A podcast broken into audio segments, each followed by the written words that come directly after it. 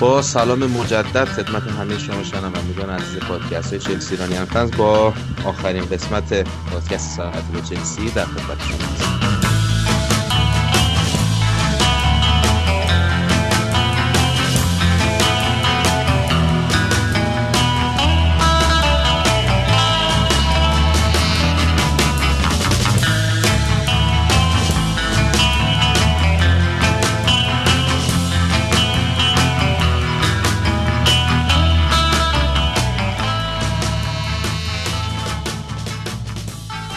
خب سلام خدمت همه شما دوستان گرامی.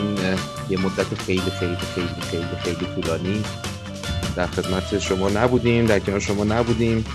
بعد از یه چیزی حدود هشت ماه فکر می‌کنم هفت ماه هشت ماه اپیزود جدید رو الان در کنار شما هستیم. توی این مدت خیلی اتفاق افتاد سهمیه گرفتیم.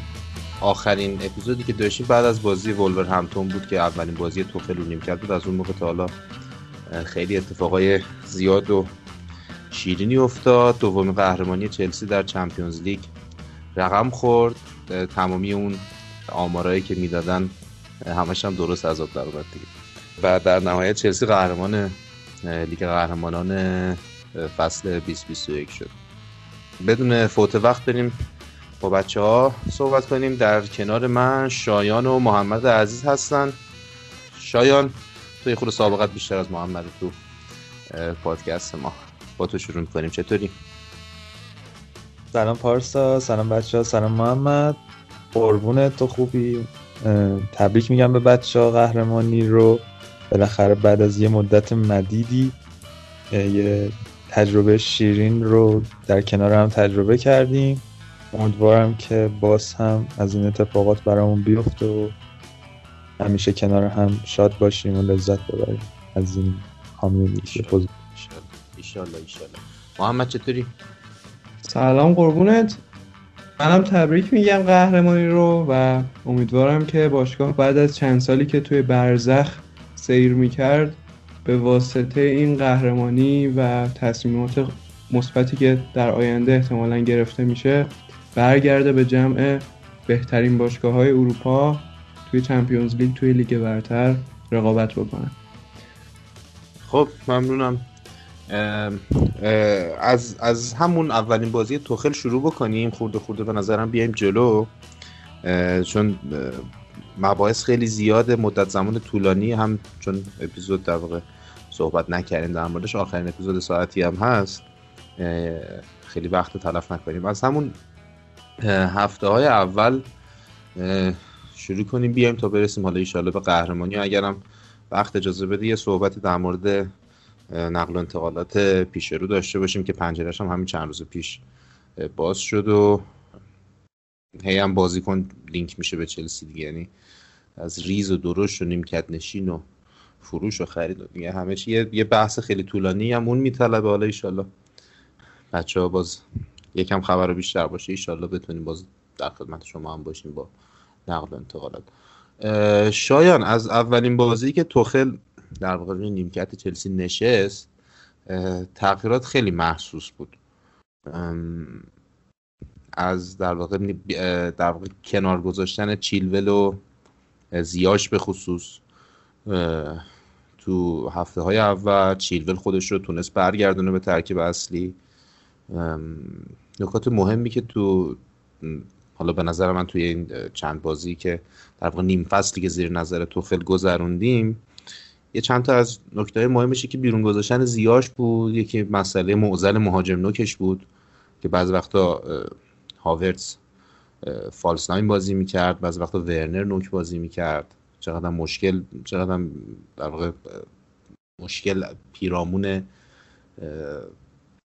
ورنر در واقع اتفاق افتاد چقدر حاشیه درست شد.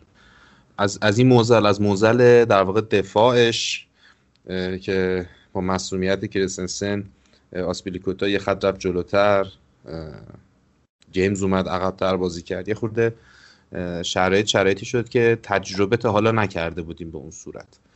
و جدای از بازی خوبی که داشتیم چند تا باخت ناامید کننده هم داشتیم جلو وسبروم آرسنال و استون و این تیم این شکلی مقدار باختای عجیب غریبی داشتیم یه خورده. حالا خورده خورده بیایم جلو از بازی اول. من حالا در کل می‌خوام بدونم حالا باز من خودم هم سعی می‌کنم تا جایی که حالا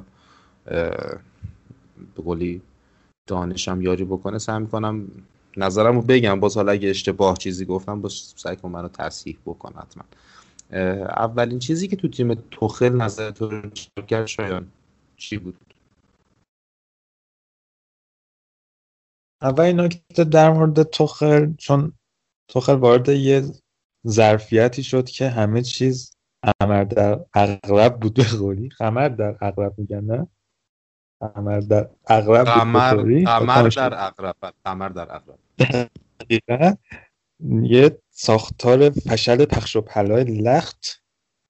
اصلا خب نمیگیم نمی‌خوایم اینجا لمپارد رو بکوبیم. چیزی که از دوران قبل از توخل به توخل رسید یه همچین حالتی بود. این اصلا رفتی به لمپارد نداره. این ممکنه بخشی از صورت مسئله مشکل خود لمپارد هم باشه. کلا ساختار مناسبی نبود. بازیکنها بازدهی مورد نظرشون رو نداشتن. بعضا خیلی از بازیکنها به قدری از اون چی میگم؟ قدری از اون پروفایل قبلیشون دور شدن که بین هوادارا اصلا نقل می‌شد که مثلا فلان بازیکن چه الان فلان 20 ساله باید کنار گذاشته بشه این دیگه.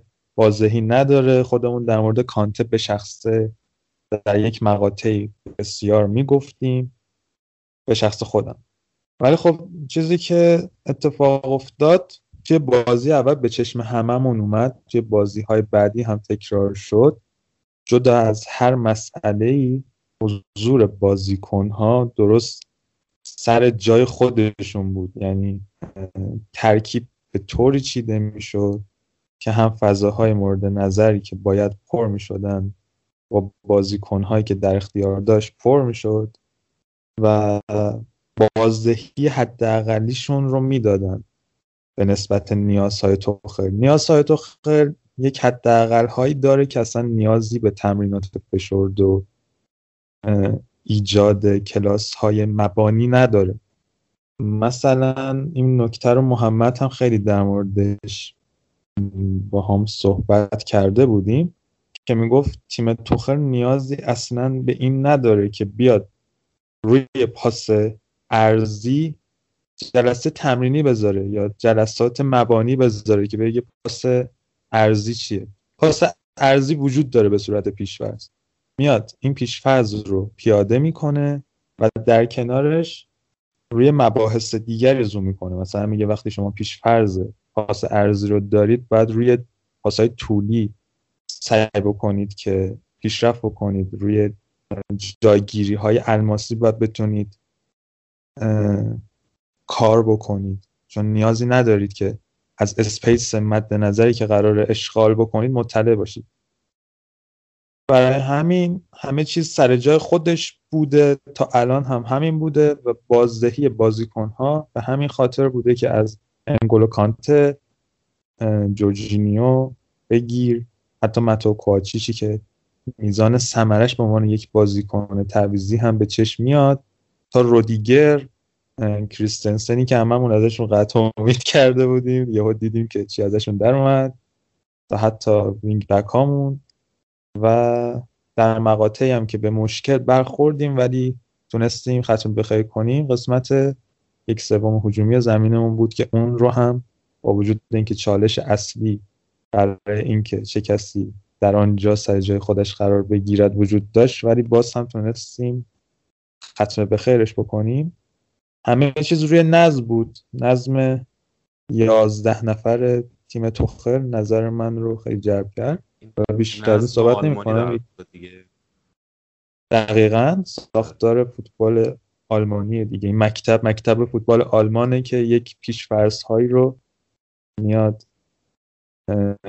یک مباحث خیلی پیشرفته رو میاد به صورت پیشفرض به تیم ارائه میده. حالا شایان این حرفی که می‌زنی خیلی جالب حالا من یه ارجایی هم بدم به قسمت های دیگه پادکستمون. توی پادکست 15 دقیقه اون قسمتی که علی سامانی عزیز که حالا قرار بود تو این اپیزودم کنار ما باشه ولی متاسفانه فرصت نشد صحبتی که کرده بود همین بود. در واقع یه حالا حرف خیلی خوب می‌زد. اینو در واقع ما با خودش هم که صحبت می‌کردیم از زمان در واقع ساری این صحبت رو داشت که بازیکنه چلسی تا قبل از توخل بیشتر ترجیح می‌دادن تو ارز حرکت بکنن تا مثلا توی طول حرکت بکنن چه حالا توی حمله توپشون چه تو پاسایی که میدن. ولی چیزی که خیلی بارز شد از نیم فصل در واقع ژانویه به این از زمانی که توخل اومد این بود که ترجیح میدن الان.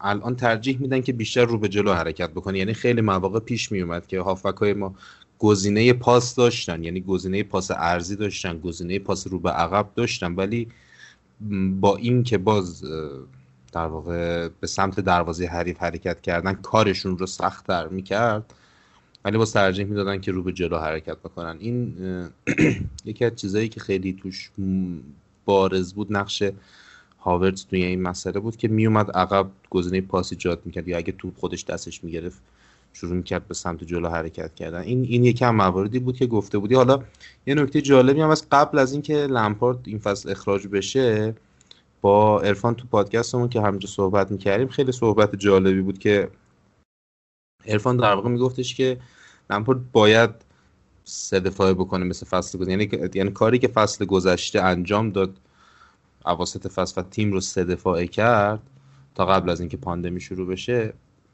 این حرکت رو باید این فصل هم می‌زد. با توجه به اینکه هافک دفاعی نداشت اصلا تو ترکیب.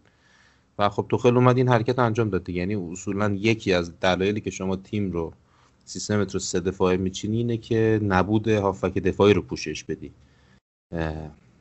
حالا حرکتی که توخل زد در واقع همین بود. یعنی یکی از برگای برندش این بود که عقب زمین رو در واقع سیلوا پوشش می‌داد.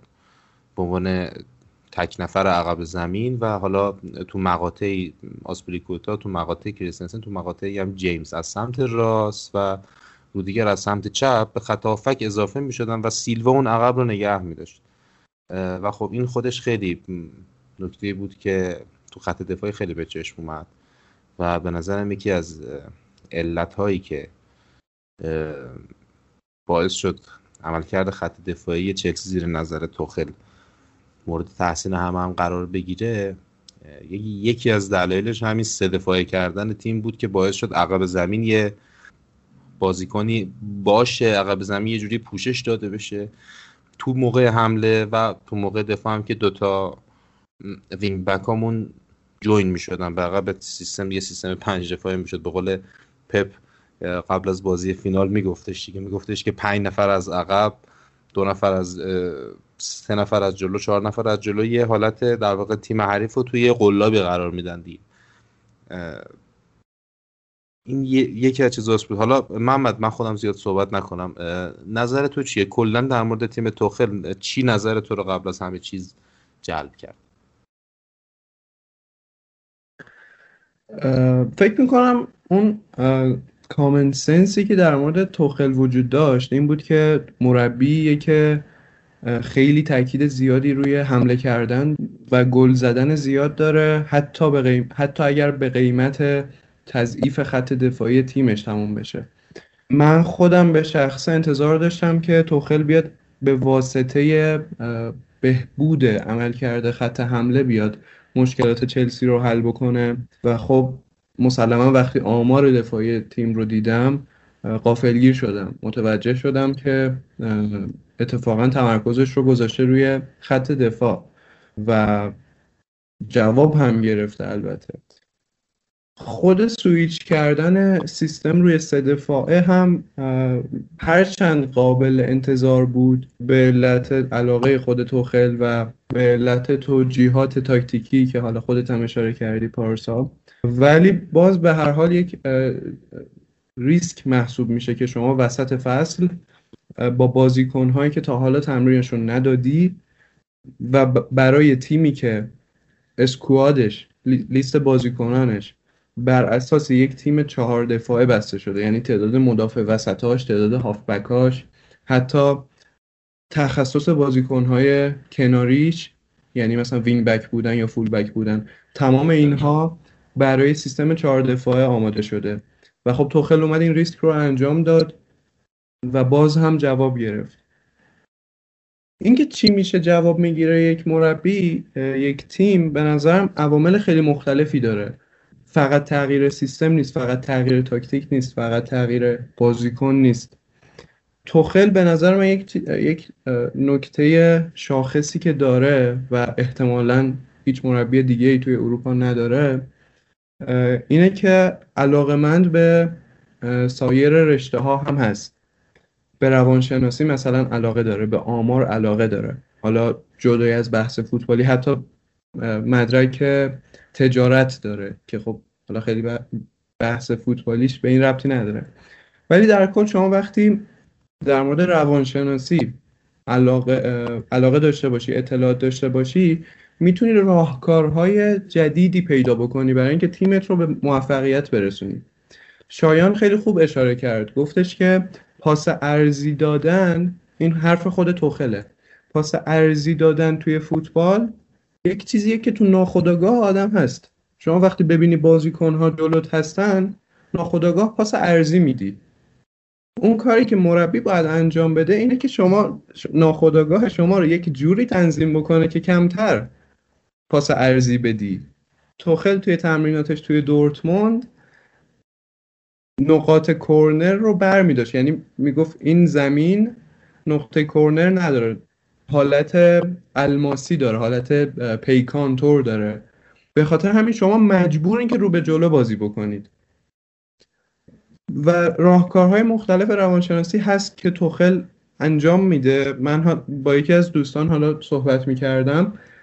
می‌گفت که یه حرفایی می‌زنه که از هیچ مربی انتظار نداری بشنوی. یه ویدیویی بود مربوط به یه شبکه آلمانی بود واسه سال 2017 شاید 2000 سال 2016 اینطور که خیلی مثلا تاکید داشت روی جنبه روانشناسی روی جنبه ناخودآگاه بازیکن ها روی جنبه اینکه مربی چه نقشی داره که ذهن بازیکن رو آماده بکنه که بازیکن در لحظه بتونه تصمیم درستی بگیره. و خب این هم به نظرم یکی از عوامل بهبود آنی آنی و بلند مدت کیفیت بازی چلسی بود. آره اینم مسئله خیلی خوبی اشاره کردی. ببین یکی از چیزایی که حالا به چشم خودم میاد تو جشن قهرمانی بعد از فینال سی ال که خیلی جالب بود برام که حتی بازیکنایی که کلا نیمکت نشین بودن دیگه. یعنی بازیکنای درجه دومون یه جوری مثلا کپا مثلا آلونسو. مثلا حتی تامی آبراهام جوری که زیر نظر دخل کلا خیلی کم بازی کردن. این اینا هم خوشحال بودن. خودشون رو جزوی از تیم می‌دونستن. حالا این خودش خیلی برمیگرده به اداره تیم. یعنی چگونگی اداره تیم.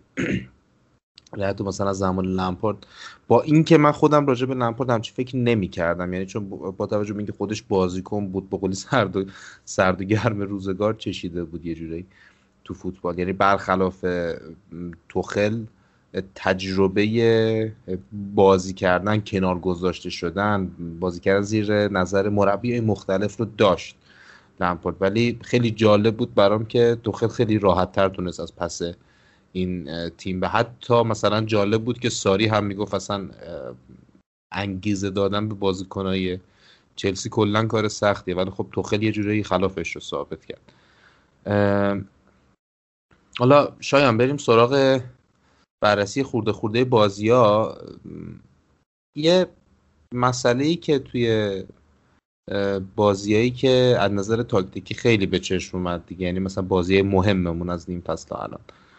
جدای از بازی فینال تو سیل مثلا بازی که جلو وستبروم باختیم یا مثلا بازی آرسنال یا حتی مثلا بازی لستر سیتی تو فینال جام حذفی. چیزی که به چشم اومد خیلی این در واقع گل نزدن تیم بود. یعنی چیزی که آمارا نشون می‌داد این بود که چلسی خب موقعیت داره زیاد خلق می‌کنه و خب گل نمی‌زنه موقعیت از دست رفتم زیاد داره که خب در واقع همه فشارا روی ورنر سنگینی می‌کرد. حالا مسئله در مورد ورنر من خودم اولی توضیح بدم. ما پارسال که ورنر رو خریدیم با توجه به سبک بازی بازی که داشت من خودم صحبت می‌کردم با بچه ها یکی از مواردی که می‌گفتم این بود که مهاجم فانتزی مثل ورنر یا مثلا مثل تورس یا مثلا مثل دل پیرو به طور مثال اینا اصولا بازیکنایی نیستن که تعداد گل زیاد در فصل بزنن. حالا فصل پیش در واقع فصلی که آخرین فصلی که تو لایپزیگ بازی می‌کرد ورنر تونست گل زیاد بزنه.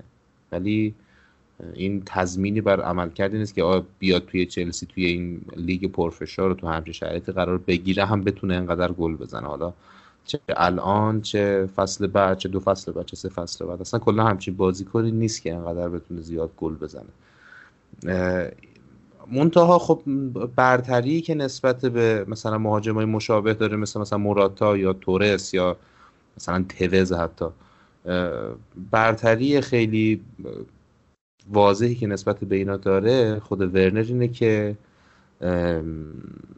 جاگیری هاش جاگیری های خوبیه به شدت بدن گذاشتن مشخص فوتبال رو می‌فهمه ولی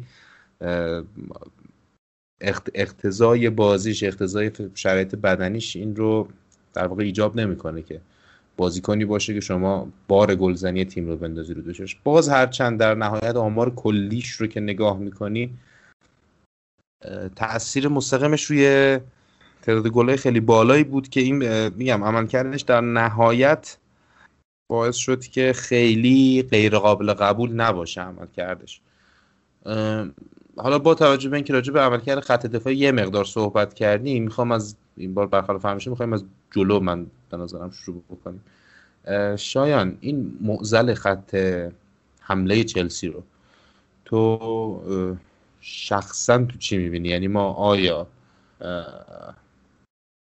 به قولی با خریده چون انا آبراهام و جیروی که عملا رفتنی هن. حالا با توجه به اینکه ژیرو همون بند تمدید قراردادش رو فعال فعال کردن ولی خب مذاکراتش الان که ما داریم صحبت می‌کنیم هستش که بره باشگاه دیگه ای که به آسه میلان هم حالا نزدیک تر است. و آبراهام هم که به احتمال زیاد رفتنی باشه چون مشخصا توخل با هیچ کدومشون یعنی هیچ کدومشون تو تیم توخل یه جوری جا ندارن. به نظرت با خرید مهاجمی که حالا مثل اینا که لینک شدن همش حالا نمی‌خوام اسم بیارم مثل اینا که لینک شدن مهاجمی که در فصل بالای 20 گل بزنه این مهاجم بیاد. و مثلا خب می‌دونی چیه؟ ببینید خب چون آمار نشون میده دیگه آمار نشون میده مثلا چلسی موقعیت زیاد خلق کرده ولی گل کم می‌زنه. خب چیزی که اول چیزی که به ذهن میاد اینه که آقا ما یه مهاجم بگیریم که ریت تبدیل موقعیت به گلش بالا باشه. و تو همچین شرایطی خب ما می‌تونیم تعداد گل زدنمون رو در فصل بالا ببریم. به نظر تو این حرفی که من دارم می‌زنم درسته آیا یا مشکل از جای دیگه است؟ من اگر امکانش هست قبل از اینکه بیایم توی بحث مهاجمان ها یه نکته در مورد صحبت قبلی بزنم و صحبت قبلی رو ببندیم. آره حتما. ممنون. در مورد مطالب مربوط محمد که خیلی درست اشاره می‌کرد به مباحث روانشناسیش. یه مطلب کوتاه بگیم که کلا آنالیز شناخت روانیش روی بازیکن ها خیلی جالب بود و همین هم به کارش اومد در خیلی از مواقع. یعنی یک سری از کنتاکت هایی که با یک سری از بازیکن ها برقرار کرد یهو میومد به قول یکی از مقالاتی که در اتلتیک کار کرد اون روی سکه شخصیت خودش رو نشون می‌داد و بارها هم از این کارها انجام داده توی تیم های سابقش. خیلی از بازیکن هایی که قبلا زیر نظرش کار کرده بودن ازش به عنوان یک دیکتاتور یاد می‌کردن که این خیلی جالبه که میگن وقتی عصبی بشه واقعا با یه من اثر هم نمیشه خوردهش می‌تونه یک استعاره جالب باشه. ولی خب در آخر هر کاری که انجام داد با توجه به اینکه مثلا میومد یک سری از رفتارهای منفی آن روی سکه روی بازیکنی مثل هاتسون و دوی انجام می‌داد کاملا برمیگشت به همون روانشناسی معکوس و مباحث مربوط به روانشناسی. یعنی تو با شخصی که رابطه حالا مثلا partnership ی داری یا هر چیز دیگه ای دوست هستی به نسبت بقیه داخل اون مجموعه که هنوز با همشون هم آشنا نشدی به طور کلی. با کسی که حالا راحت تری میای یه زهر چشمی برای اینکه از دیگران بگیری روی اون خالی می‌کنی. حالا خشمت رو حرصت رو. به نظرم اونجا یک شوکی به تیم وارد شد بعد از بازی با سافت همتون اگر اشتباه نکنم که دستشون اومد ایار این که مربی اگر ببینه تو خوب نیستی حتی حاضر اگر تعداد تعویض ها به مثلا برای هر بازیکن به سه برسه دو بار اون بازیکن رو تعویض کنه. یه بار بیارتش تو دوباره بکشونه بیرون. یه بار دیگه بیاره تو دوباره بکشونه بیرون. همچین کاری حاضر بکنه. و این تاثیر به نظر من خیلی مثبت بود اینکه یک مربی شناخت روانشناختی داره. من اینجا ببندم. چون دیگه حرفی نیست در مورد اون هفته های اولیه مربوط به چلسی تو ماسخه یکم که جلوتر اومدیم یک سری رفتارها با برخی از مهاجمه همون شد همونطور که خودت اشاره کردی. تمی آبراهام کلا کنار گذاشته شده. دلایلش مشخص مدیریتی تفکرات مربی برمیگرده به خیلی از عوامل برمیگرده. یک پرانتز باز بکنم و یک رجوعی بکنم به چلسی فرانک لمپارد. فرانک لمپارد بارها بارها توی تمرینات می آمد و می نشست و می گفت که برای مثال من از عملکرد فیکای توموری و تمی آبراهام توی تمرینات راضیم بعد یک بار بگی میگیم خب حتما اتفاق افتاده که رضایت بخش بوده. دو بار بگی اشکایی نداره. ولی وقتی بارها این در مورد صحبت ها به سمت مثلا رفتارهای بازیکن در تمرینات میره مشخصه که یک اشکالی هست. حالا کمکاری یا چه می‌دونم سردرگمی در تمرینات اینکه تمام توان خودت را صرف نکردن. و اینها باعث می‌شد که حتی برای چلسی لمپارت هم تمی ابراهام یک مهاجم آرمانی نباشد. این رو در چلسی توخر هم می‌بینیم. در چلسی مارینا گرانوفسکایا هم می‌بینیم. تمدید نمی‌کنه این بازیکن.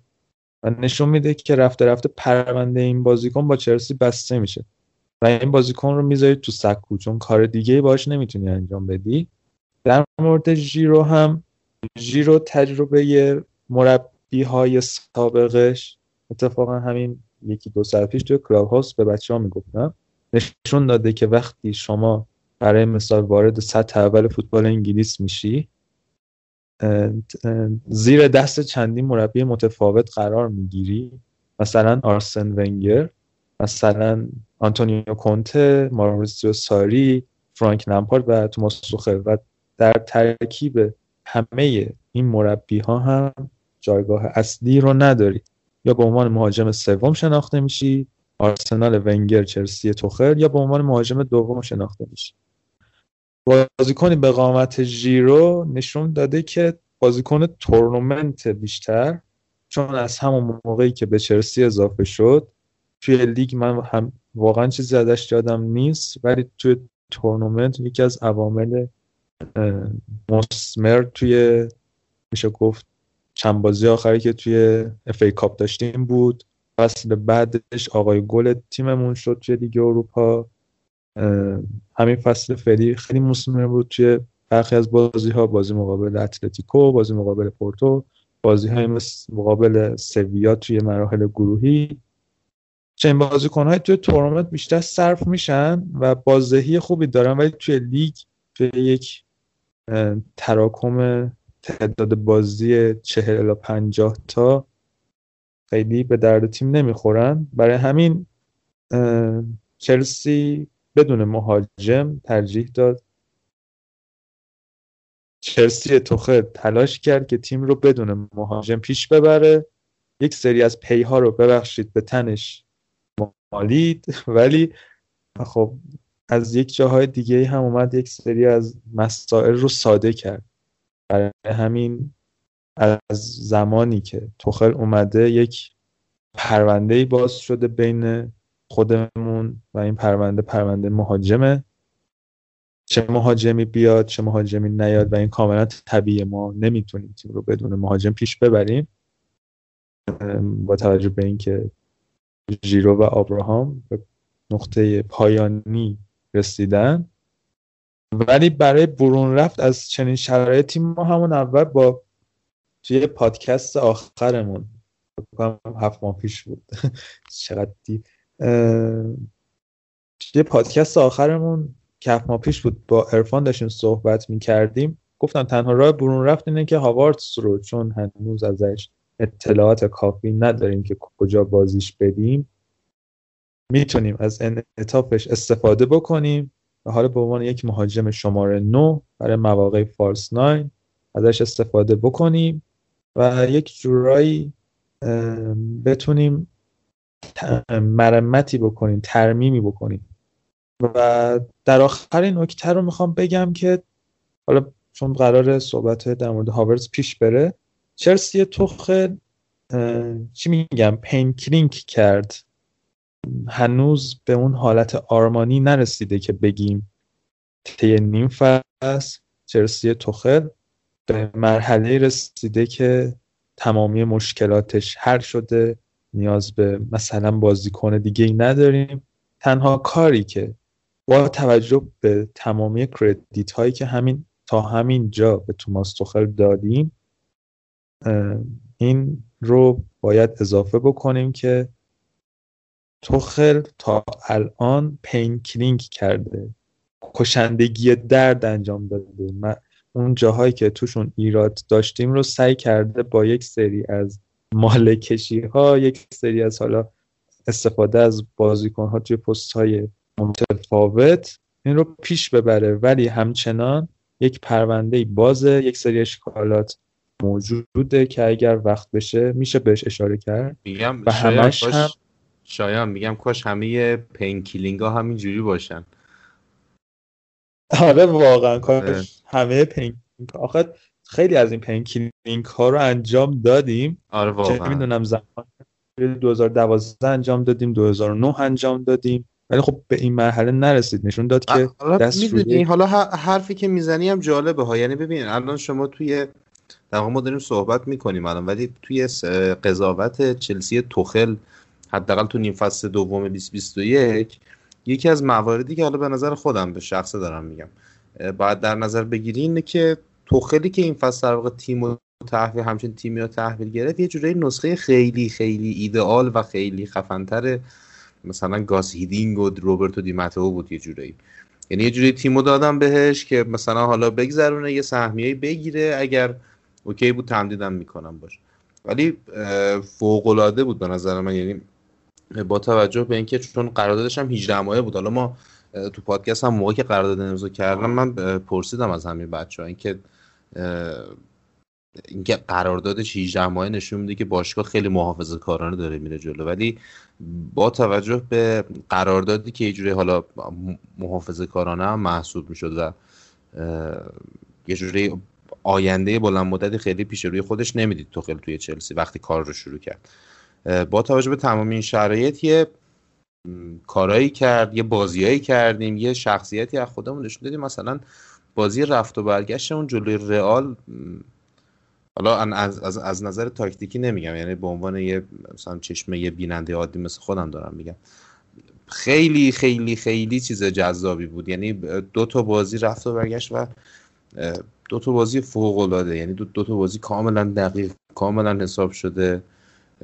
خیلی خیلی بازی جذاب دو تا بازی فوق العاده بود و اگه تماشاچی بودم واقعا به نظرم از اون دست بازی ها بود که میمون تو خاطرمون تا سالها. جدای از این مسئله یعنی جدای از این مسئله شخصیتی اون بازی برگشتمون توی لیگ با سیتی. به نظرم از نظر تاکتیکی بازی بود که میشه تا سالها مثال زد. یعنی تاکتیکی ترین بازی فصل بود. یا شاید هم مثلا تاکتیکی ترین بازی یکی دو فصل اخیر چلسی بود. یعنی بازی رو نگاه می‌کردی حالا میگم رد و بدل های جوابیه های تاکتیکی هم داشتن با پپ. و چقدر جالب بود دیگه. خیلی خیلی بازی جالبه. حالا یه فرصتش بشه. حالا من خودم حالا سعی می‌کنم یه سری اطلاعات تو کانال بذارم. ولی حالا همجوری زمینی بگم میگم خیلی جالب بود دیگه. یعنی مثلا یه جایی نگاه می‌کردی مثلا جورجینی میومد بازیکن سیتی و مارک می‌کرد. یه جا می‌دیدی کانته میومد بازی سی... بازیکن سیتی و مارک می‌کرد. یه جا می‌دیدی که اصلا اینا رفتن جلو رودیگر میومد وسط زمین مارک می‌کرد بازی. یعنی هی تیم هی در حال تغییر و چرخش و خیلی خیلی تیم خیلی بازی پویایی بود. یعنی هی سیتی بازیکناشو جابجا می‌کرد که بتونه یه راهی پیدا کنه. چلسی هی جابجا می‌کرد که بتونه راه بازیکنای سیتی رو ببنده. خیلی بازی تاکتیکی می... یعنی و نمی‌شد و نمی‌شد رفتار بازیکن‌ها رو پیش بینی کرد. یعنی من یه صحنه دیدم که آسپلیکوئتا اومده پرس می‌کنه توی یه قسمتی از زمین. دو دقیقه بعد توی همون قسمت از زمین نیومد جلو. یعنی من انتظار داشتم دوباره بیاد. و دوباره پنج دقیقه بعد دوباره اومد. این اتفاق اون و برای رودیگر هم میافتاد. خیلی چیز عجیب غریبی بود. یعنی یکی از معیارهای سنجش تاکتیکی بودن و پیچیده بودن یه بازی اینه که ببینیم میشه پیش بینیش کرد؟ آره یا نه؟ و اینو نمی‌شد واقعا من نتونستم. آره فوق العاده بود. میگم یکی از بازی خیلی یعنی آدم حالا نمی‌دونه چجوری بگه. خیلی بازی نیست که به اون صورت به چشم بیاد. میگم حالا شاید مثلا پپ تو بارسلونا مثلا تیمش مثلا 10 تا پست با هم دیگه بدن. مثلا شاید یه قوقایی به پا بشه کتاب بنویسن راجبش نمی‌دونم فلان بشه. ولی یه همچین بازی حالا شدت به نظر بازی آندرریتدی بود. یعنی خیلی بازی جذاب حالا فارغ از اینکه چه نتیجه حاصل شد ولی واقعا یه جنگ تاکتیکی درجه یک بود. یعنی توخل توی این 6 ماه توی این در واقع 7 ماهی که اومده جدای از بحث شخصیتیش یه بار فنی خیلی عجیب غریبی رو هم به تیم اضافه کرده که اصلا تو بازی ها خیلی مشهوده. یعنی شما نگاه می‌کنید می‌بینی بازیکن ها دیگه الان به قول یه ویژن خاصی از بازی دارن. مثل زمان حالا مربی قبل داره نمی‌خوام صرفا لمپارد بگم چون زمان کنته یا حتی زمان ساری هم همچه حالتی داشت. بازیکن ها صرفا پاس رو به خاطر رفع تکلیف الان دیگه نمیدن. بازیکن ها یه ویژنی دارن بازی می‌دونن دارن چیکار می‌کنن می‌دونن باید کجا باشن و چه اتفاقی قرار تو بازی بیفته. این به نظرم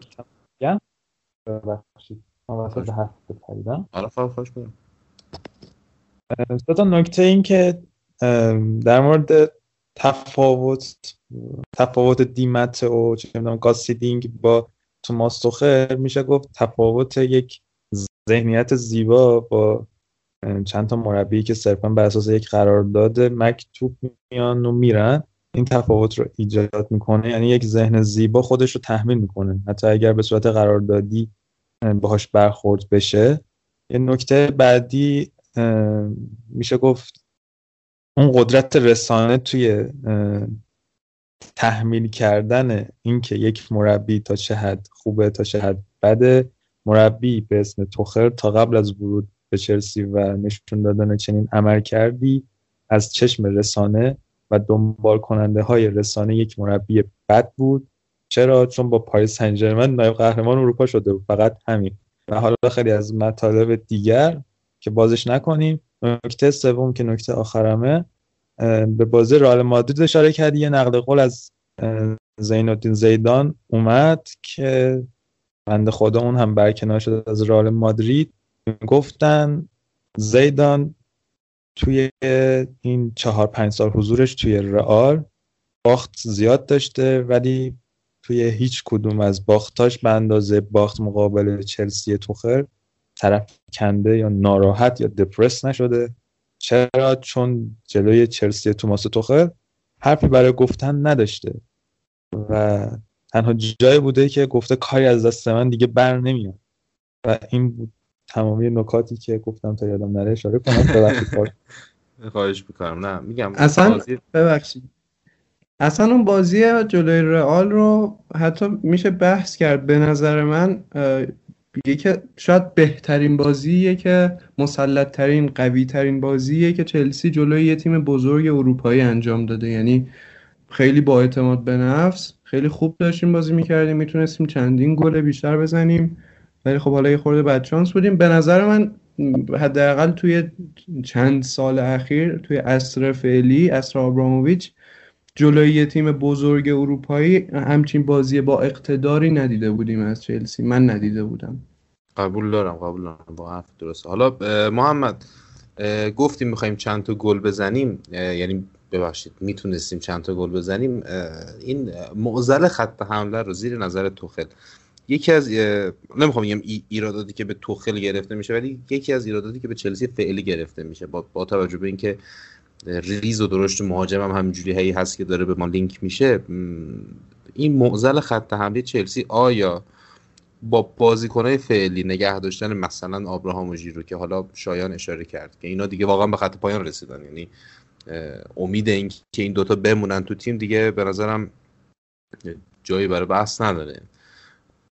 حالا به نظرت با این بازیکنهای فعلی اصلا مشکل شاید از جای دیگه باشه. شما مثلا حالا با عرفان الان اگه عرفان اینجا می بود احتمالا می‌گفت باید بریم هافک بخریم. مشکل از خط هافک به نظر تو آیا اصلا این م... اصلا این معضل کجاست؟ ببین چون باز مثلا با بگم؟ مثلا بازیایی مثل مثلا بازی لستر تو فینال جام حذفی یا مثلا بازی آرسنال مثلا بازی اب... بازی استون مثلا.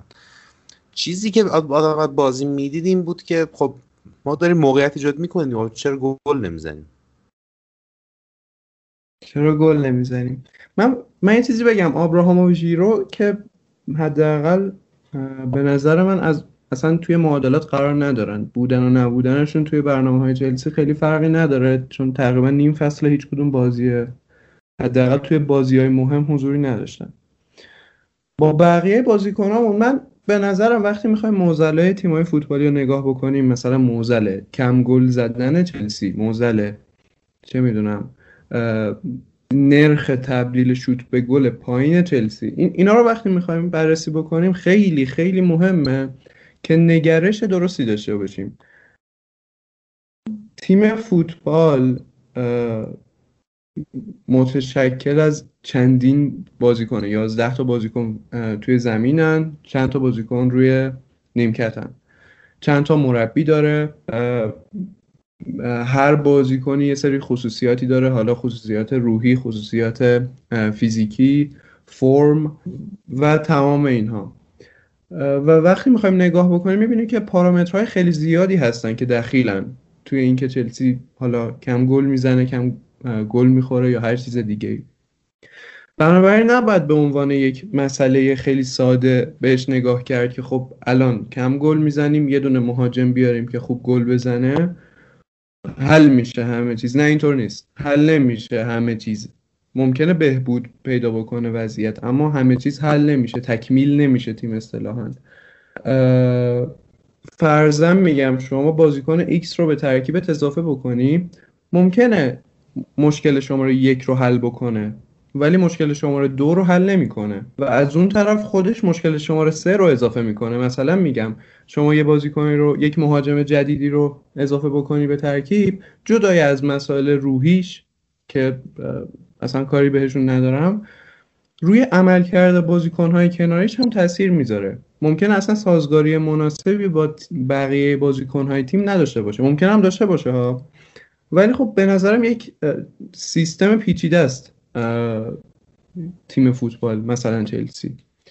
و خب مشکل موزل خط حمله هم که الان بهش اشاره کردی به نظرم فقط مربوط به یک بازیکن نیست. چون همیشه بوده همیشه 99 درصد تیم های موفق اروپا تیم هایی که قهرمان شدن خودمون هم امسال قهرمان شدیم. 99 درصدشون اینجوری بودن که حداقل یک بازیکن داشتن که کمتر از سطح انتظار داشته عمل می‌کرده. یعنی جا داشت خیلی بهتر عمل بکنه. مثلا بیشتر گل بزنه یا اگر مدافع کمتر اشتباه بکنه یا اگر هافبک خلاقتر عمل بکنه.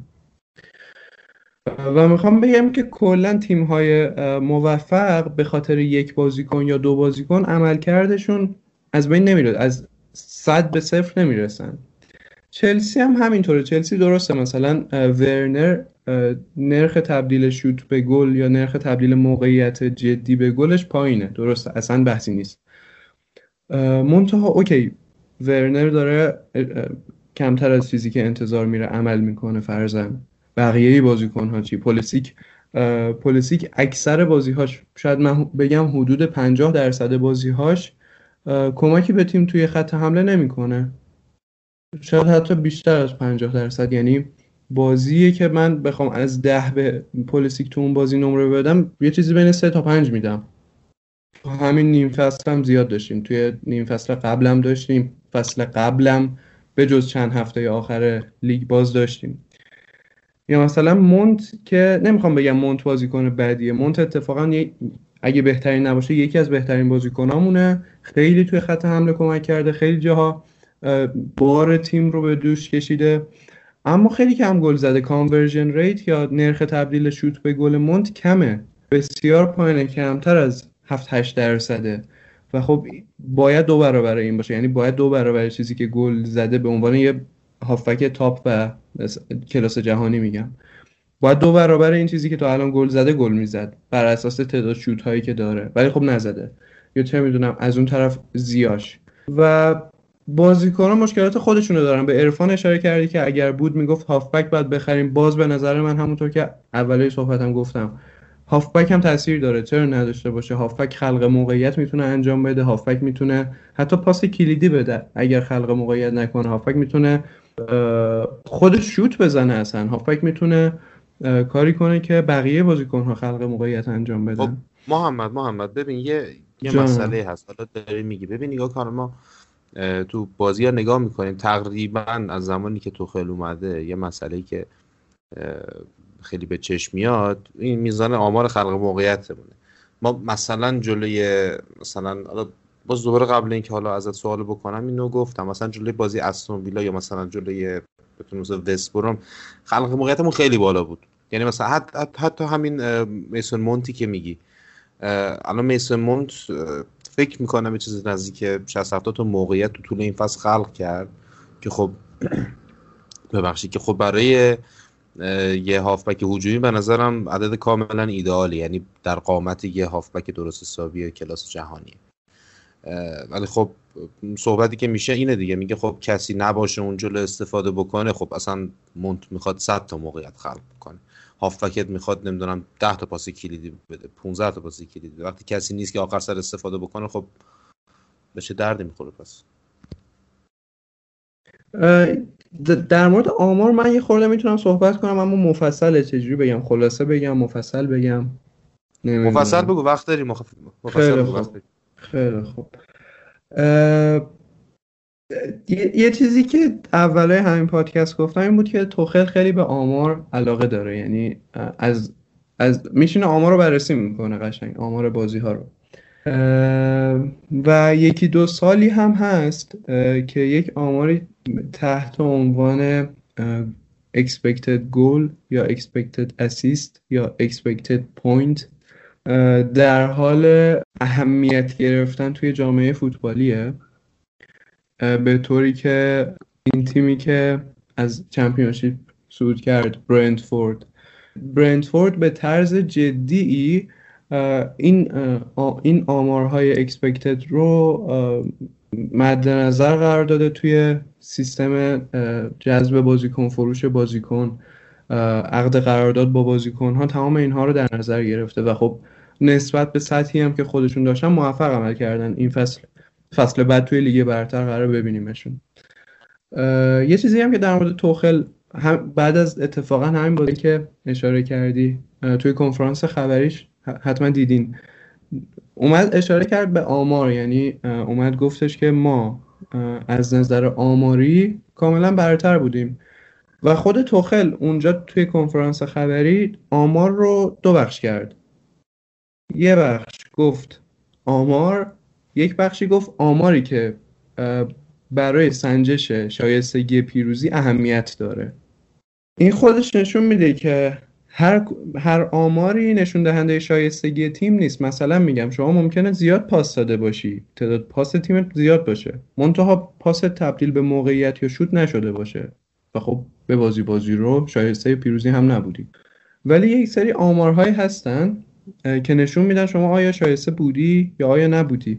مثل همین معیار اکسپکتد گولی که گفتم. چی هست؟ من الان توضیحش میدم. این در واقع آمار expected گول میاد میگه که یک تیم یا یک بازیکن موقعیت گلزنی که گیرش اومده چقدر کیفیت داشته؟ چقدر شانس گل شدنش وجود داشته؟ مثلا میگم اگر یک موقعیت مسلم 100 درصد گلزنی باشه به اون میگن یک اکسپکتد گل یعنی انتظار میره که یک مهاجم استاندارد و معمولی این موقعیت رو به یک گل تبدیل بکنه. یعنی احتمال بحث احتماله. میگن یک. اگر واقعا خیلی موقعیت بیکیفیتی باشه مثلا میگم شما فرض کن یه شوتی زده بشه ولی از کنار نقطه کورنر باشه در حالی که دروازه‌بان تو دروازه است. چندین مدافع حریف هم تو مسیر توپ قرار دارن. به احتمال 99 درصد این توپ بلوکه میشه یا اصلا وارد دروازه نمیشه. خب expected گل این معیار این آمار نمیاد. این موقعیت رو با موقعیت قبلی که توضیح دادم یکسان در نظر بگیره. بگه این دوتا جفتشون شوتن پس جفتشون یک اندازه صلاحیت دارن. نه اینطور نیست. میاد به این دومیه که موقعیت بیکیفیتی بوده یک عددی نزدیک صفر رو میده. مثلا چه می‌دونم؟ دو صدم. میگه که اگر احتمال گل شدن این موقعیت دو درصد بوده یا نمره دو صدم بهش میده. توخل خیلی خیلی خوب به این آمار expected goals هم اشاره کرد توی کنفرانس بعد از بازی با وست برومویچ. و گفتش که ما از نظر expected goals با وجود اینکه ده نفره بودیم بهتر از وست بروم عمل کردیم. یعنی انتظار می‌رفت بر اساس کیفیت موقعیت هایی که ما داشتیم. ما بیشتر از وست برومویچ گل بزنیم و انتظار می‌رفت که ما کم حتی کمتر از چیزی که خوردیم گل بخوریم. یعنی وست بروم خیلی موقعیت های با کیفیتی نداشت. و حتی همونجا هم توخل اشاره کرد. گفتش که اگر این بازی 199 بار دیگه تکرار بشه ما 99 بارش رو می‌بریم. یک بار باختیم فقط که شانس باختن اون همین یه درصد بیشتر نداد ما از لحاظ می ایکس جی پیروز بازی بودیم. ما فکر کنم. آره من من وقتی اینو گفت من اینجوری عین اون اموجیه که چشم ستاره هست. من اونجوری شدم. گفتم ایول یعنی تو هم به این چیزا اهمیت میدن توی اون سطح فوتبال. من فکر می‌کردم فقط هواداران که اینا رو هی نگاه می‌کنن و سعی می‌کنن بررسی بکنن. آره از نظر XG چلسی خوب عمل کرده. منتها اون بحث کانورژنی که اون بحث نرخ تبدیلی که بوده خیلی جالب نبوده دیگه. میگم گردن یه بازیکن هم نمی‌خوام بندازمش. ولی خب انتظار می‌رفته که بیشتر گل بزنیم بیشتر امتیاز بگیریم. بیشتر ببریم و حتی بر اساس این آمار expected goal و expected point که یعنی امتیاز مورد انتظار انتظار می‌رفته که چلسی دوم بشه توی لیگ برتر. و اختلافش با سطر خیلی هم کمتر باشه. ولی خب یه بخشیش به خاطر بدشانسیه یک بخشیش هم به خاطر حالا نمی‌تونم بگم بازیکنمون بی کیفیتن. چون بازیکنی که توی چلسی فیکس هست مسلما یک از بازیکن استاندارد بهتره. ولی به خاطر حالا شرایط روحی شرایط بازی فرم بد شرایط ذهنی بد یا بخشیش بدشانسی نمی‌تونه خیلی اونقدر که باید و شاید انتظارات رو برآورده بکنه. من فکر می‌کنم اگر یک مهاجمی جذب بشه که مطمئنم جذب میشه توی این تابستون چون تامی ابراهام مهاجم اصلیمون بود دیگه توی لیست. و خب وقتی این میره یه نفر جایگزینش میشه مسلما. وقتی بیاد یک مهاجم سطح اول تراز اول اگر بیاد می‌تونه expected گل رو expected گل و گل هامون رو نزدیک هم نگه داره. یعنی بهتر گل بزنه. ولی تمام مشکلات خط حملمون رو نمی‌تونه حل بکنه. مشکلاتمون ریشه ای تره بنیادی تره شاید حتی اگه 11 تا بازیکن هم عوض بکنیم مشکلاتمون کامل حل نشه. چون بازیکن خودشون یه سری مشکل جدیدی به تیم اضافه می‌کنن. کاملا درسته حرف. ممنونم ازت. حتی این سانچو هم که لینک شده بد نیست. من خودم همیشه موافق خرید وینگر بودم. حالا بزن سر فرصت سر این بازیکن که لینک شده صحبت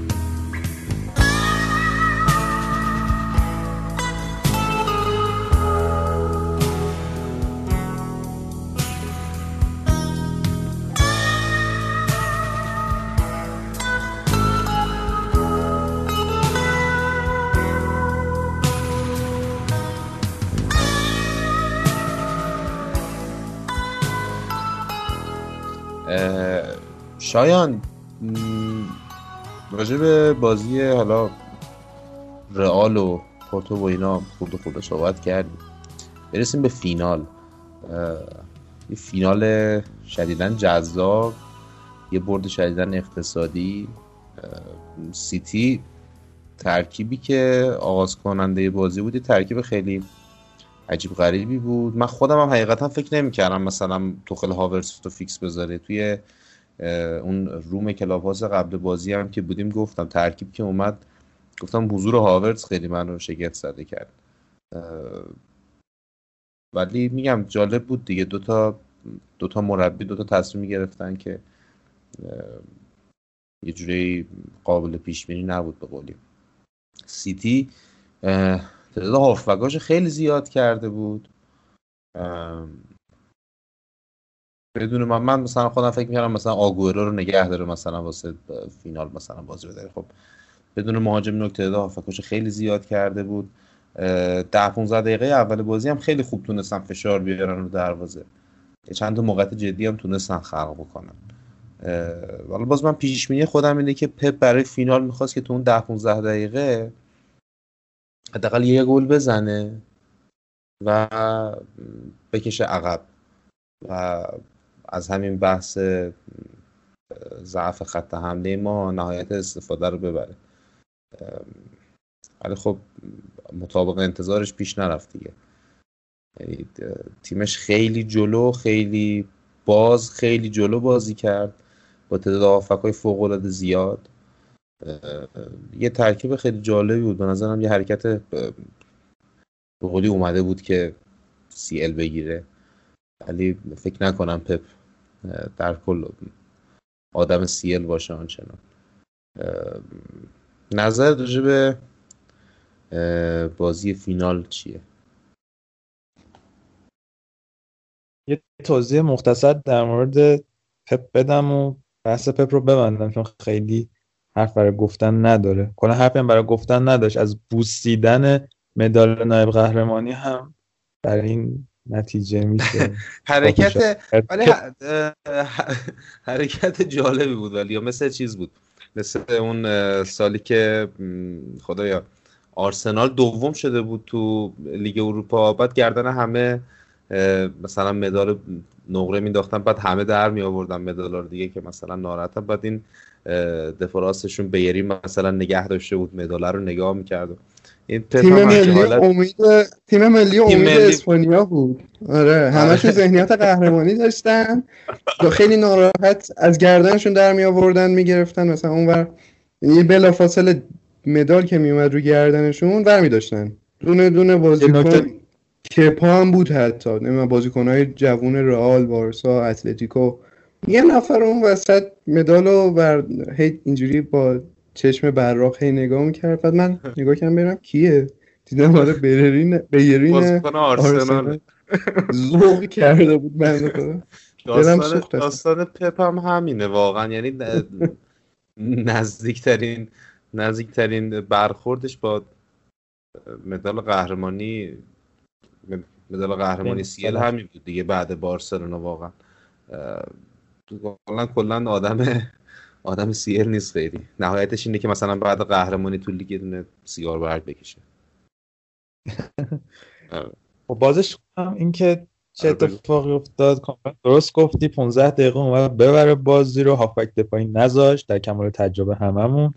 البته تعجب هم نمی‌شد کرد توی دو بازی آخری که باشون بازی کرده بودیم هافک دفاعی داشت و تاثیر هافک دفاعیش به طوری نبودن که بتونن مثلا جل خط ما رو بگیرن. حتی اونجا هم خط ما با وجود اینکه تعداد تراکم خط هافکمون خیلی کمه کلا سه چهار نفر رو تو خط داریم. خودش اذیت کننده است برای هر تیمی که بنای خط رو سه نفر باشه.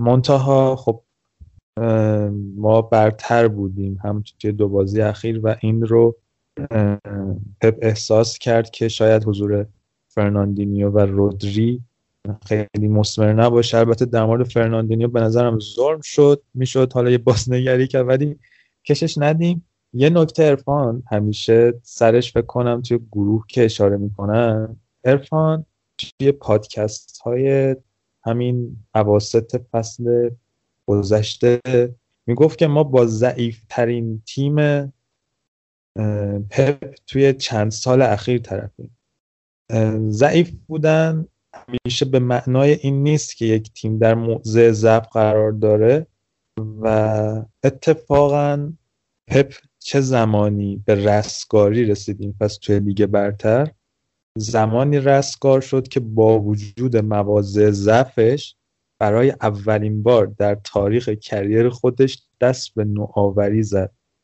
یعنی از اون ترکیب آرمانی چهار سه خودش دست کشید اومد روی چینش های متفاوت دیگه ترکیب double six رو انتخاب کرد. چرا این کار رو می‌کنی؟ تو زمانی این کار رو می‌کنی که خلع رو احساس بکنی و در زمانی که محدودیت ها وجود دارن با استفاده از اونها نوآوری انجام بدی. بله تیم پپ ضعیفترین تیم پپ چند سال اخیر کریرش بود. مشکل فولبک داشت. فولبک چپ به خصوص.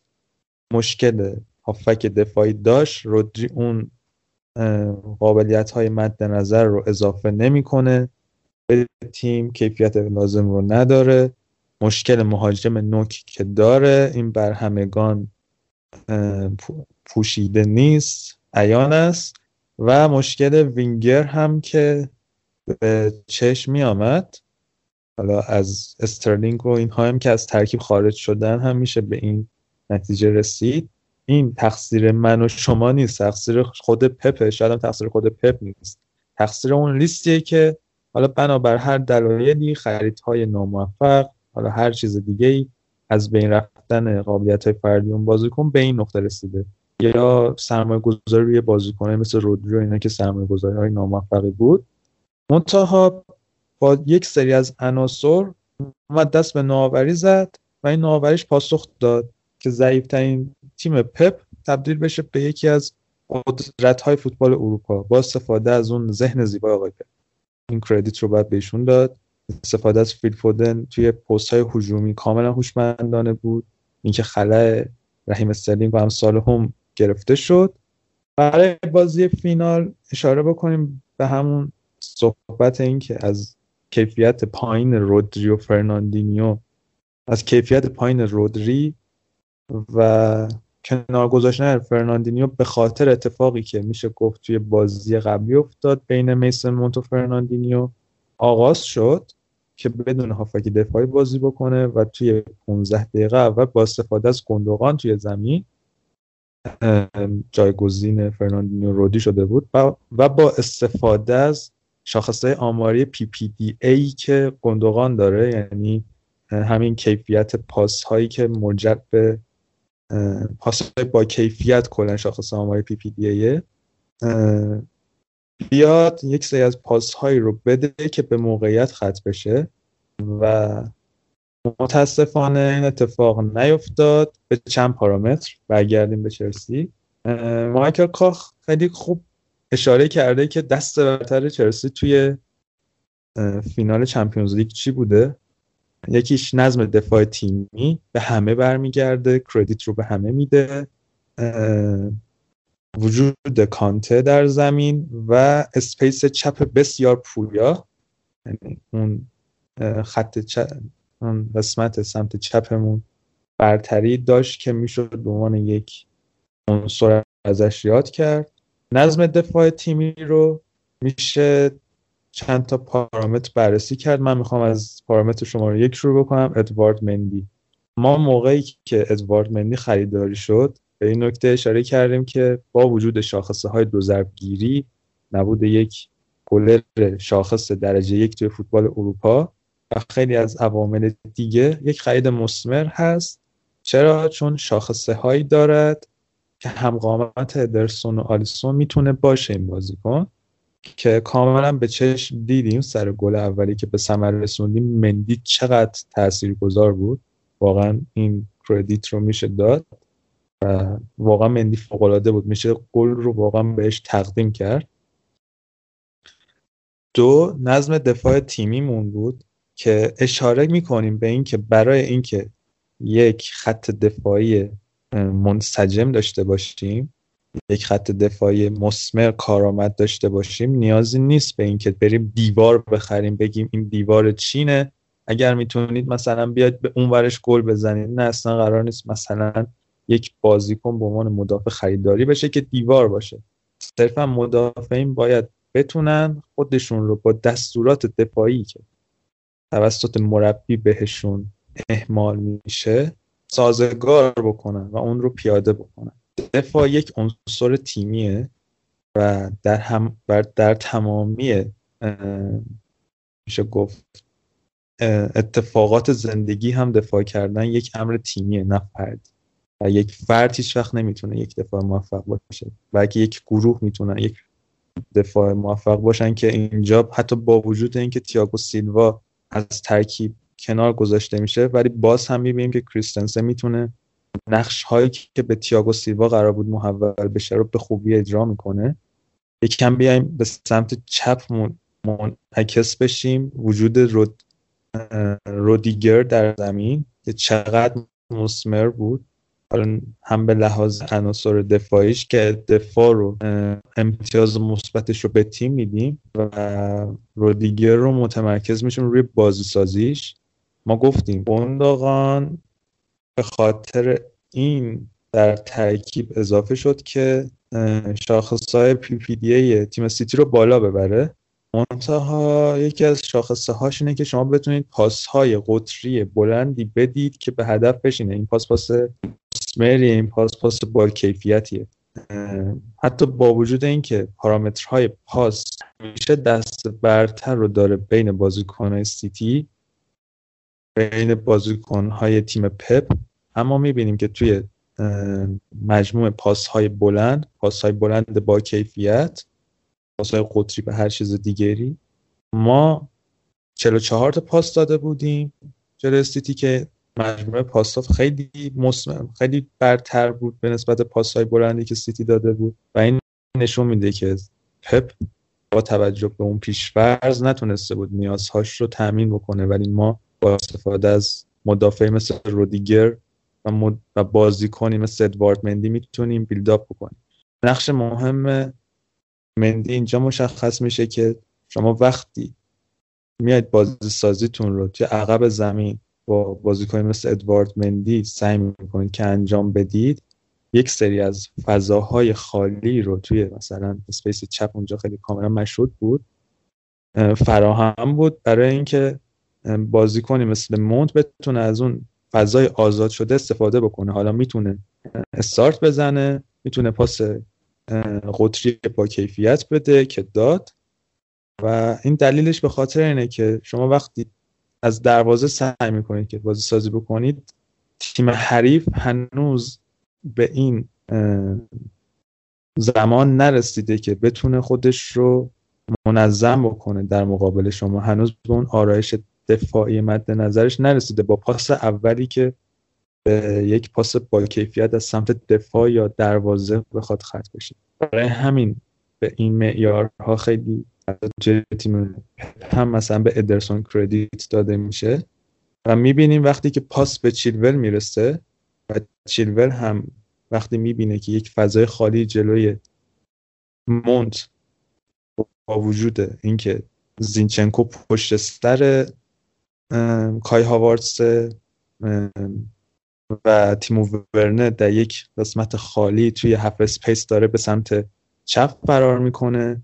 و زینچنکو سر جاش نیست. هافبک دفاعی ندارن. یک فضای خیلی خالی. روبن دیاز مجبور میشه که به سمت ورنر منعکس بشه بره به سمت اون. یک فضای خیلی خالی هم جلوی کای هاورتس پیش میاد. space خالیه. فضای میانی پشت سر مدافعین خالیه. استارت کای هاورس. پاس خوب میسون مونت بدون مزاحمت و اون گل بی‌نظیر. این نشون میده که آقای توخل چگونه می‌تواند با استفاده از عناصر دفاعی خودش و با استفاده از تمامی بازیکن خودش سیتی بزنه به ما تفکرات مد نظر و جنگ بیشتر بیرون زمین بود. ولی خب چقدرم شاید چقدرم چقدرم گل قشنگی بود. از اون دست گلا که خیلی جذاب یعنی اگه تماشاچی داشت واقعا به نظرم خیلی لحظ... لحظات شیرین رو همه تجربه می‌کردم. خیلی خیلی خیلی خیلی, خیلی گل قشنگ یه نکته فقط بگم. از باز بکنم که اگر یک اگر یک هافبک دفاعی داشت در اون لحظه برای تیم سیتی اون پاسی که مونت داد قطع می‌شد. چون وظیفه هافبک دفاعی اینه که space ها رو بتونه پوشش بده. یا اگر چه می‌دونم فشار روی مندی میومد و اجازه نمی‌داد که بازی سازی صورت بگیره. زینچنکو به سمت پست خودش حرکت می‌کرد. اون اون همه فضا خالی نمیموند خب, و... خب می‌دونی ببین این اما اما اگرها تو فوتبال هست همیشه دیگه آره. یعنی آره یعنی می‌دونیم و مسئله مهم هم اینه که شما از نقاط ضعف تیم حریف قرار استفاده بکنید یعنی وقتی می‌بینید تیم حریف مثلا هولدر نداره عقب زمین. خب از همچه پاسایی هم استفاده می‌کنه دیگه. حالا من احساس می‌کنم حالا نمی‌دونم با توجه به اینکه توخل خودش هم با پپ رابطه خیلی بدی نداره احساس می‌کنم که متوجه شده بود قبل از اینکه ترکیب بده که قرار نیست پپ هولدر داشته باشه تو ترکیبش به خاطر همین هاورتس رو گذاشته بود. چون هاورتس خیلی توی طول زمین خوبه. با توجه به اینکه عقب هم میاد به نظرم خیلی چی. حالا ما کم زیاد صحبت کردیم. محمد نظر تو راجع به بازی فینال چی بود؟ نه اتفاقا داشتم گوش می‌دادم لذت میبردم. شایان خیلی خوب کامل توضیح داد. من همه حرفا رو شایان زد. خیلی هم بهتر از چیزی که من می‌تونم توضیح بدم. فقط یه مورد رو می‌خواستم بگم. اینکه فکر می‌کنم هیچ کدوم از فینال های فینال های سی الی که قبلا داشتیم به این اقتدار رو با, این شایستگی بازی نکرده بودیم. یعنی مثلا مخصوصا سال 2012 چون قهرمان شدیم ممکنه با امسال خیلی مقایسه بشه. ولی مثلا سال 2012 یه حالت مثلا با مساوی و یه دونه پنالتی اونجا پیتر چک گرفت بعد کشیده شد به پنالتی. نمی‌خوام ارزش اون قهرمانی رو کم بکنم. به هر حال قهرمانی اولمون بود. خیلی حتی به نظر من از این قهرمانی ماندگارتر توی تاریخ باشگاه در آینده در مقیاس بزرگ که نگاه بکنیم. یه حالت حماسی طور خاصی هم داشت توی مراحل پایینی لیگ قهرمانانش. کامبک زده بودیم بارسلونا رو شکست داده بودیم با اون همه جنجال. حتی, تو خود فینال هم تا دقیقه 90 جنگیدیم تا دقیقه 120 حتی جنگیدیم. ولی به نظرم امسال یه فین... میگم یه فینالی دیدیم که خیلی خیلی تیم شایسته ای بود امسال توی چمپیونز لیگ چلسی و من واقعا به این تیم افتخار می‌کنم. بله کاملا موافقم با دیگه تیم تیمی میشن که کسی جلوش نتونه بازی بکنه. شاید نظری داری یه نکته هم در مورد نیمه دوم بگم. اینکه نیمه دوم سعی بر داشتیم که یک دفاع منسجم داشته باشیم. آرایش خط دفاعی 5 2 3 که ارائه دادیم. کانته کانته کانته. یعنی تمام روزنه هایی که سیتی می‌تونه ازش استفاده کنه اصلا هیچ فضایی در اختیار بازیکن سیتی قرار داده نشد. نقش خوب جورجینیو در کنار کانت به عنوان یک double six خیلی خوب و خیلی خوب تونستن فضاها رو پر بکنن که اصلا هیچ موقعیت مسلمی ما از سیتی ندیدیم. من توی Clubhouse گفتم اینها رو هم می‌خواستم توی Clubhouse بگم. نتم قطع شد همه اینها پرید که پپمش میزان ایکس جی که محمد هم کامل بهش اشاره کرد ممیز 45 صدام بوده. یعنی کمترین میزان میزان بوده زیر نظر پپ دقیقا. دقیقا. نکته من. ولی حالا یه نکته می‌دونی حالا چون کانتر رو هم گفتی یکی از مسائلی که سه کردن توخل داشت نمی‌خوام سه کردن کنتر رو بگم به خاطر اینکه کنت فصل دومش بالا فکر کرده احتمالا اینجا سریاز فابریگاس رو میذاشت پشت سر باکایوکو و کانته یه چیز عجیب غریبی کلا در میاد اونو بذاریم کنار. یکی از مزایایی که این سه کردن توخل داشتیم بود که با توجه به اینکه سیلوا از پشت سر support می‌کرد و با توجه به اینکه جورجینیو هم پشت سر کانت قرار می‌گرفت کانت خیلی آزاد شد. و این آزادیش البته امیدوارم با توجه به اینکه دوندگیش بالا میره یعنی الان میزان دوندگیش هم نسبت به تیم لمپارد خصوصا تو این فصل. اگر نگاه بکنید خیلی بیشتر شده. امیدوارم با توجه به اینکه میزان دوندگیش بالاتر رفته امیدوارم که فصل آینده مصونیت آنچنان به ما نده. با توجه به اینکه یورو رو هم در پیش داره و قطعا تو تمامی بازی فرانسه هم فیکس خواهد بود امیدوارم که فصل بعد مصونیت نده. که حداقل اگه میده ما یه هافبک تو این شکل شمایل داشته باشیم که جاش بذاریم. به خاطر اینکه فصل ساری پول زمین بیشتر حرکت کرد. فصل بعدش که فصل اول لمپورت باشه خیلی خیلی خیلی مشکل معصومیت داشتیم. امیدوارم امیدوارم به خاطر اینکه خیلی بازیکن خیلی بازیکن تاثیرگذاری خصوصا وقتی کنار جورجینیو بازی می‌کنه نه کوواچیش ولی خصوصا وقتی کنار جورجینیو بازی می‌کنه فوق العاده بازیکن تاثیرگذاری. حالا به نظرم بحث ببندیم. یه چیزی نزدیک یه ساعت و روب هست. یه ساعت و 15 دقیقه هست که داریم صحبت می‌کنیم. خورده خورده بحث رو جمع کنیم. با توجه به حالا فصل هم تموم شده به عنوان سخن آخر محمد مورد علاقه ها تو می‌تونی بگی از این فصل چلسی؟ مثلا خرید مورد علاقه. با توجه به اینکه تابستون خیلی پرباری رو هم گذرونیم فصل پیش. خرید مورد علاقت مثلا گل مورد علاقت یا مثلا بازیکن به نظر بهترین بازیکن اون مثلا این فصل کی بود؟ خرید مورد علاقه که چیلول چیلول چون همه انتظار داشتن که بیاد و همه که نه خیلی ها انتظار داشتن که بیاد و بشه نقطه ضعف خط دفاعیمون. اما عمل کرده هم خوب و هم باثباتی ارائه داد در طول فصل که اصلا حاشیه نداشت نه هم زیر نظر لمپورت هم زیر نظر تو عالی.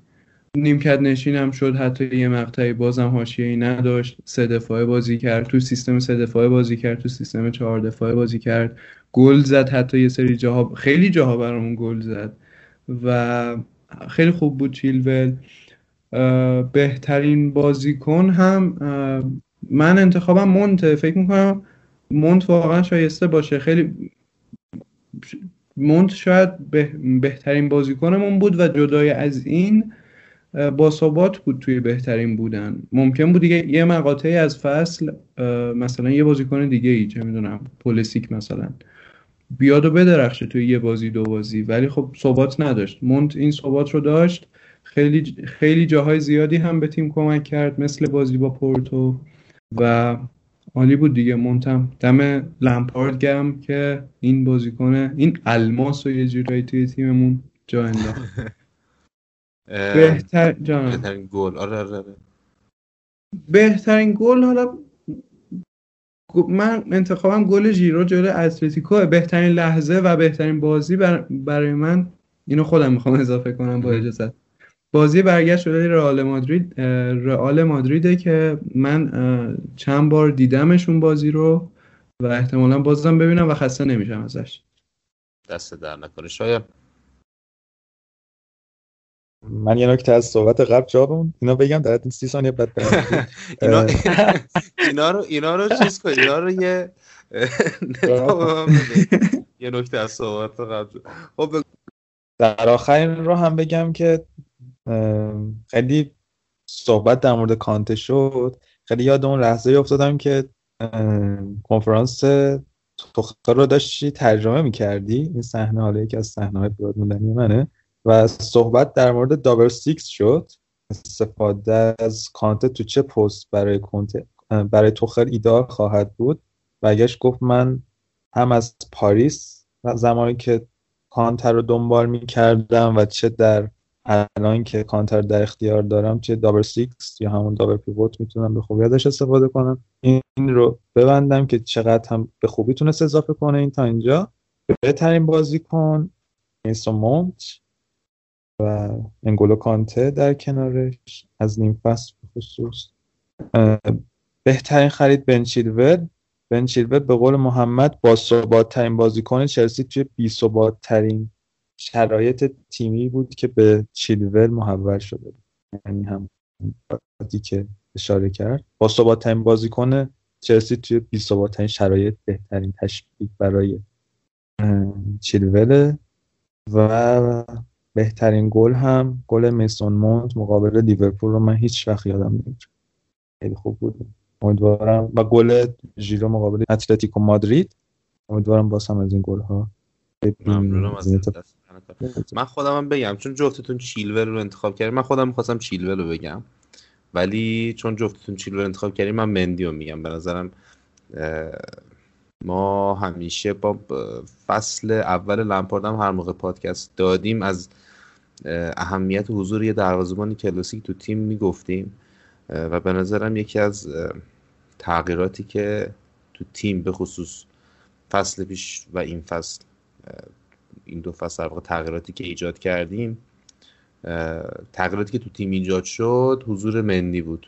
من مندی رو از اون انتخاب می‌کنم اونم میس مونت انتخاب می‌کنم. به نظرم کاپیتان آینده تیم خواهد بود دیگه. میراث لمپارد واقعا آخرین بازی لمپارد با کاپیتانی میسن مونت تموم شد. میسن مونت هم به نظرم بهترین بازیکن فصلمون بود. حتی به نظرم می‌تونست جای فودن بهترین بازیکن جوون لیگ رو هم بگیره و نمی‌دونم چرا اصلا فودن انتخاب شد.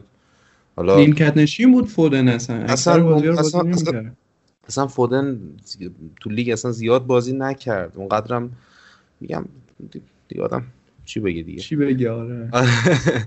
ولی آره مونت به نظرم می‌تونست بهترین بازیکن جوان لیگ بشه. دیگه گزینه آها در مورد گل زمان لمپارد اون فکر کنم اگر درست یادم باشه جلو بارنزلی اولین گل هاوردز واسه چلسی. به نظر من خیلی گل قشنگی بود. یه ترکیب خیلی خوبی بود از در واقع مونت پاس داد بعد یه آبراهام یه دامی انداخت بعد هاوردز تک به تک شد. من خیلی اون گل دوست داشتم. به نظرم من بهترین گل فصل بود. و دیگه بازیکن آندر ریتد فصل هم به نظر من زوما بود. من زوما رو خیلی دوست دارم. امیدوارم که بمونه و نره. چون عملکردش به خصوص نظر لمپارد نیم فصل اول عملکردش خیلی خوب بود. و نیم فصل دوم هر جایی که توخل بهش بازی داد هر موقع نیاز شد تیم مثلا مثل بازی جلو اتلتیکو به نظرم فوق العاده بود عمل کردش امیدوارم نره. با اینکه بنابر اینه که انگار یه دفاع بخرن. وینگ بک بخرن حالا فرصت نشد در مورد نقل انتقالات صحبت کنیم ان تو فرصت های بعدی خیلی خوب. سخن آخر بچه ها صحبتی. محمد. تو سال 2021 ولی هنوز خریدی نکردیم. بازیکنی جذب نکردیم. اما من چند روز پیش به بچه ها گفتم هنوز با وجود اینکه هیچ بازیکنی جذب نکردیم چه هالند چه کین چه هر کسی که لینک میشه و خب گزینه جالبی به نظر میاد. به نظر من تو سال 2021 فارغ از هر بازیکنی که ممکنه جذب بکنیم بهترین ورودیمون توماس توخل بود و همین دیگه تو, تو تاریخ باشگاه جاودانه شد. امیدوارم بیشتر از این هم موفق باشه با چلسی. انشالله انشالله. ما حالا یادمون هست ما خودمون تو پادکست حالا غیر از تو محمد خیلی موافق اومدنش نبودیم ولی خلافش رو بهمون ثابت کرد دیگه. شایان سخن آخر. من فکر کنم یک سال گذشت از حضورم تا اینجا. خیلی دیر اضافه شدم بهتون ولی خیلی تجربه فوق‌العاده‌ای بود برای من. اینکه در کنار شما بودم. مرسی از اینکه به من فرصت این رو دادید که باشم و امیدوارم که همیشه از این اتفاقات بیفته باز هم قهرمانی رو تبریک میگم. امیدوارم که دار باشه. وضعیت. قربان ممنونم ممنونم از شایان ممنونم از محمد عزیز. این مدت کنار ما بودن این اپیزود کنار ما بودن. خیلی ممنونم. ما هفتش ماه اخیر رو خیلی فعالیت نداشتیم نه تو کانال پادکست نه حالا نه پادکست 15 دقیقه اپیزود جدید داد نه خودمون دادیم. حالا بین بچه ها شوخی می‌کردیم می‌گفتیم که ما هر موقع پادکست دادیم یا مربی اخراج شده یا بازی رو باختیم یا فینال باختیم. به خاطر همین حالات به شوخی پادکست ندادیم که تیم بتونه قهرمان بشه آخرش هم تاثیر داشت. با توجه به اینکه ما الان یه چیز نزدیک فکر می‌کنم حدود حدودا چهار سال خورده نزدیک پنج سال هست که حالا با هرچی بالا پایین بود هرچی دیگه اذیت کردیم شما رو بعد از پنج ماه شیش ماه. همه بچه منتظر بودن همی اومدن می‌گفتن چرا اپیزود جدید چی شد چی شد. دیگه حالا با هرچی بالا پایین بود حالا سعی کردیم پنج سال در کنار شما باشیم. سعیمون بر این بود که توی این چند سال سعیمون بر این بود که در واقع یه نگاه متفاوتی نسبت به مسائل پیرامون باشگاه چلسی داشته باشیم. یه مقدار نگاه دقیق تر نگاه موشکافانه تر داشته باشیم. بشینیم کنار هم صحبت کنیم گپی بزنیم. ضمن که از نظرات شما هم استفاده کردیم. دوستان خیلی عزیزی توی این مدت با خود من در ارتباط بودن پادکست رو گوش می‌دادن. حتی تیمای دیگه از در واقع هواداره تیمای دیگه گوش می‌دادن. پادکست ما رو خیلی ممنونیم از همشون. خیلی از عزیزان چلسی فن گرامی توی این مدت پادکست زدن. مثل ما با همین شکل و شمایل زدن رفتن اومدن پادکست های کوچیک پادکست های بزرگ دست همشون درد نکنه خیلی ممنونیم از همشون. کلا از همه بچه ها از محمد و شایان که اینجا بودن با ما از اردلان و سمد و امیر حسین و علی سامانی عزیز و می‌خوام اسم از قلم نیفته صوفی عزیز که چند اپیزود با ما همراه بود ارغوان که اولین اپیزود بود سیامک عزیز خود محمد که زحمت ادیت پادکست رو می‌کشید و علی عزیز که زحمت کار گرافیکیش رو انجام می‌داد. من یا اگه اسمی از قلم افتاده من عذرخواهی می‌کنم و در نهایت هم از زوج طلایی پادکست ساعتی با چلسی عرفان و علی کلهور عزیز خیلی تشکر می‌کنم که هر کدومشون حالا مشغله زندگی باعث شد که دیگه نتونن کنار ما باشن. ممنونم ازشون. ساعت و لحظات خوبی رو ساعت و لحظات خوبی رو آه جلال عزیزم بله بله. ممنون ممنون. مرسی. جلال عزیزم یکی دو اپیزود با ما بود. خیلی. من من اون حالا الان که یادم افتاد من اون اپیزودی که علی و عرفان و جلال بودن کنار هم من اون اپیزود خودم خیلی دوست داشتم. ممنونم از همشون ممنونم از همشون من خودم به شخص لحظات خیلی خوبی کنار علی کلهور و عرفان قفرانی عزیز داشتم. خودم خیلی چیز ازشون یاد گرفتم. امیدوارم که حالا بقیه گوش کردن به پادکست ما همین احساس رو داشته باشن. تشکر می‌کنم از همگی. تشکر می‌کنم. از این اپیزود آخر ساعتی با چلسی بود که شنیدید. ما اگر عمری باقی باشه خدا یاری بکنه سعی می‌کنیم با فصل دوم در خدمت شما باشیم. میگم اگر توانش رو داشته باشیم اگر دوباره بچه کنار هم دیگه جمع بشن بعد از در واقع بعد از پنج سال بچه ها هر کدومشون حالا به یه مشغله یه وری رفتن بین خودمون یه خورده بعضی وقتا فاصله میافتاد. حالا بعد از یه چیزی حدود پنج سال. اگر دوباره بچه تونستن دوباره کنار هم جمع, جمع بشن و اگر توانی باقی بود سعی می‌کنیم که با فصل دوم ساعتی با چلسی در خدمت شما باشیم. ضمن اینکه این رو هم بگم که پادکست چلسی رانی هم فصل همچنان برقراره. بعد از اینکه ساعتی با چلسی به اتمام برسه انشاءالله در تابستان بحث نقل انتقالات رو احتمالا با بحث نقل انتقالات شروع می‌کنم. با یک یا دو پادکست جدید همچنان هنوز به صورت دقیق مشخص نیست ولی ایشالله امیدوارم بچه‌ای که حالا پادکست جدید رو دستشون می‌گیرن امیدوارم موفق باشن حتما. پادکست چلسی ایرانی فصل همچنان ادامه داره ولی این اپیزود آخر پادکست ساعتی با چلسی بود که شنیدید. پارسا تو از همه تشکر کردی ولی خب توی تمام این مدت بیشتر از همه انصافا وقت گذاشتی بیشتر از همه همراه بودی با پادکست و کمک کردی به ضبط شدنش شنیده شدنش و هر چیزی. من به نمایندگی از تمام شنونده ها چون خودم یکی از شنونده های شنونده های پیگیر پادکستم.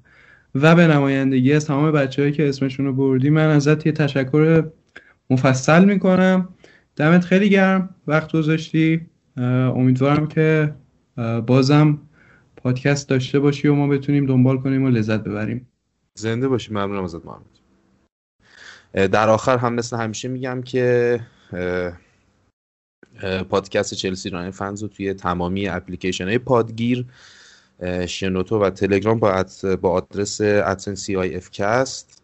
می‌تونین دانلود کنید گوش کنید و ما رو هم از نظرات و انتقاداتتون بی نصیب نذارین. خیلی ممنونم.